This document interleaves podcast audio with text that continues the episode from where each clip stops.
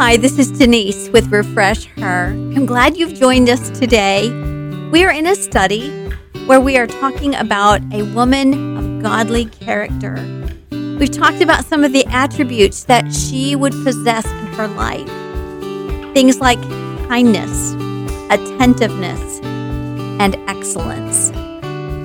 We learn how to be a godly woman when we look at our God. We learn of his character, and then with his help, we can become more like him. We learned last time that our character depends upon our choices. God is who he is. He's always been that way. He will always be the same. But you and I can make choices to become more like him. We're going to look at Philippians chapter 1 and verse 10. We were looking at this verse the last time and we talked about the word excellent, but today we're going to be talking about being sincere because listen to what Paul is praying for the Philippians. He says that ye may be approved things that are excellent, that ye may be sincere and without offense until the day of Christ. And what does that mean to be sincere? It just means to be able to be judged in the sunshine. It means that which is clear and manifest. It is that which is has no clouds hanging over it, no doubt, no darkness, but it can be proved in the light. The word sincere literally means without wax. Have you ever looked at honey that has been taken from the honeycomb, if you hold up a jar with honey in it and you hold it up to the light, you're going to see that it is pure. That is literally what this word sincere means. There's no part of the comb that is down in the jar that is marring the honey. It is just pure. It can be held up to the light. It is sincere. Now, when we apply this to our Christian character, it means that which is not deceitful, it's not ambiguous, it's not hypocritical, it's not mingled with any kind of error or worldliness or sin. Now, that doesn't mean that we are sinless and that we're perfect, but it means that we're not knowingly living out sin in our lives pretending to be something that we are not, being hypocritical. But there is nothing that is disguised in this woman's life. And you know, truly, there isn't anything to be more desired than to have the name of sincerity attached to whatever label you could say a sincere friend, a sincere benefactor. But above all, to know that you are a sincere Christian. So, for us to say that a godly woman is sincere would imply several things. And that's what I want us to talk about for the remainder of our time together. What would it look like if a woman is sincere in her Christian life?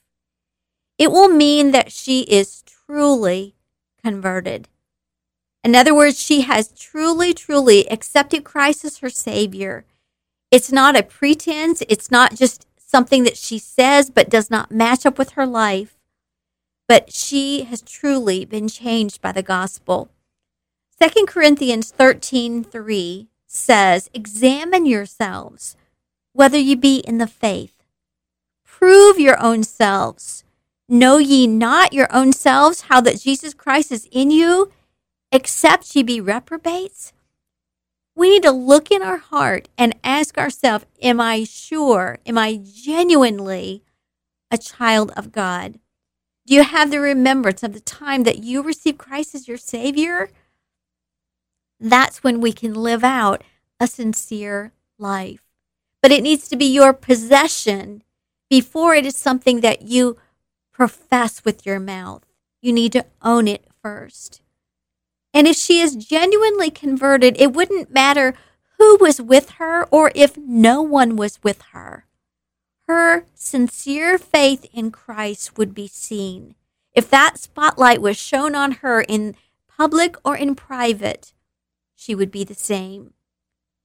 Such as she would be practicing things that she supports in public, like Bible study, prayer, witnessing to the lost. Those things would just be a part of her life, whether someone saw her doing it or not. A woman of sincere faith would preach to herself the truth that she tells other people because she doesn't want herself to be a castaway, as we read about in 1 Corinthians 9 27. She would possess the promises of God in trying times. In other words, she would own those and claim those for herself because God's word is her comfort in her affliction. And therefore, she has hope. Psalm 119, verse 50. She would proclaim the name of Christ even when she may be afraid knowing that sufferings of this life are not worthy to be compared to the glory that will be revealed. Romans 8 18. It is st- told of the story of Corrie ten Boom, who was a survivor of the Nazi gas chambers, that during her time there, there was a group of believers that were meeting together in an Iron Curtain country. And suddenly the church door was burst open, and two Russian soldiers came into the room with submachine guns. And they said that in five minutes, they would give anyone who wished to renounce Christ an opportunity to leave. And then those that remained would immediately be shot.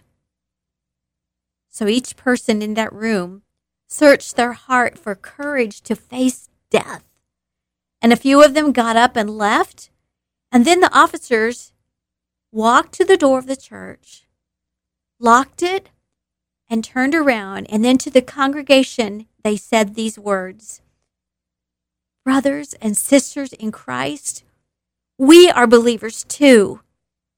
But we didn't want to worship where everyone was not completely committed to Christ and even willing to die for him. May we be a part of your fellowship. Wow. Am I that sincere in my faith? Are you that sincere in your faith that you could stay seated? Because we know that even suffering for this world is not worthy to be compared to the glory that will be revealed in the next. If we are sincere in our faith in Christ, then what we say and what we do will match up. And you know, this is the testimony that Paul had after his conversion, shortly after he was saved. This testimony was given of Paul. And when Saul, his name before then, was come to Jerusalem, he essayed to join himself to the disciples, but they were all afraid of him. He'd been persecuting and killing them. So they're afraid and believe not that he was a disciple. But Barnabas took him and brought him to the apostles and declared unto them how he had seen the Lord in the way, and how that he had spoken to him, and how he preached boldly at Damascus in the name of Jesus. Paul's decision to preach boldly and to follow Christ gave him the testimony that now people could believe.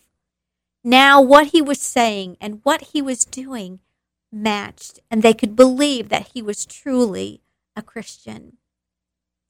So, how else will we see sincerity in a godly woman? Not only will her life and her profession match up, but her motives will be pure. Psalm 26 2 says, Examine me, O Lord, and prove me. Try my reins in my heart. A sincere Christian could bear up underneath having the light shined upon her and allowing all of the emotions of her heart to be seen whether it would be by people or by God or anybody. You know, in scriptures, we read about Ananias and Sapphira who had evil motives. They had heard about people selling their property and giving money to the church, and they thought, hey, let's do that too, so people will think well of us. So they sold their property and they kept back part of the money that they made from that sale and they gave the other part to the church. There was nothing wrong with keeping some of that back, but the wrong part came in when they said, We've given it all to you. They lied to the Lord. Their motive was wrong and it did not match up with what they were saying. A sincere woman will have motives that are pure. You know, I often have to check my motives for what I say or what I post on social media. There have been times that I've started to post something and then I've taken it off, I've deleted it because the Holy Spirit pricked my heart that my motive was not pure. Do you ever just put something out there and you just think, I hope so and so sees this because our motive is not right. It's so easy to be wrong in our heart when we do things, but a sincere woman will be right in her motive. Her it will be pure. We also see that a sincere woman will have a conduct that will be free from double dealing or from trying to be cunning or tricking someone. I think of Jacob in Genesis 27, where he tried to trick his father into thinking he was his twin brother Esau, and he did trick him. He wanted the blessing that his father had promised to his brother, and so he tricked him. No, a sincere woman will be free from trying to deceive or should be cunning. She will also have words that express the true sentiment of her heart. When she is talking to someone else, she's using words that are genuine from her heart. Proverbs 29 5 says, A man who flatters his neighbor spreads a net for his feet. In other words, this man who is applauding this person with his words is really wanting to kill him with his pretense of kindness.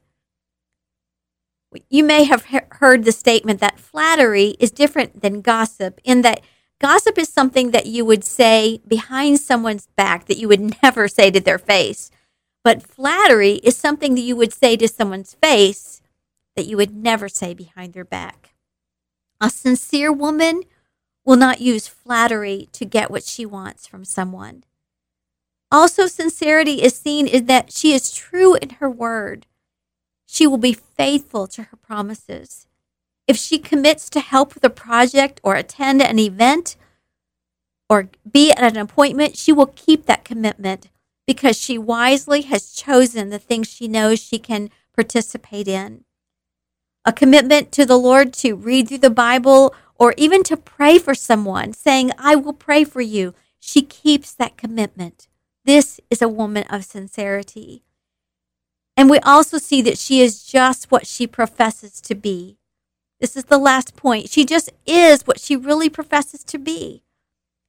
This is so opposite of the woman that we find in Proverbs 7, the strange woman. We find her using flattery in her speech. We find her running about, not being faithful to the obligations of her home. But in Proverbs 31, this is a woman whose husband can safely trust in her. Why? Because she is sincere. What about your character? Are you sincere with your heart, your motive? What areas do you need God to help you to be more sincere in? And are you pretending a devotion to God that you really do not have? Let's be women of a godly character who are sincere in every area of our lives. It will refresh your life and it will refresh your testimony to a watching world. Be sure to check out the show notes for links that are relatable to the episode that you just heard. Why not share this episode with someone else that you know who needs to be refreshed?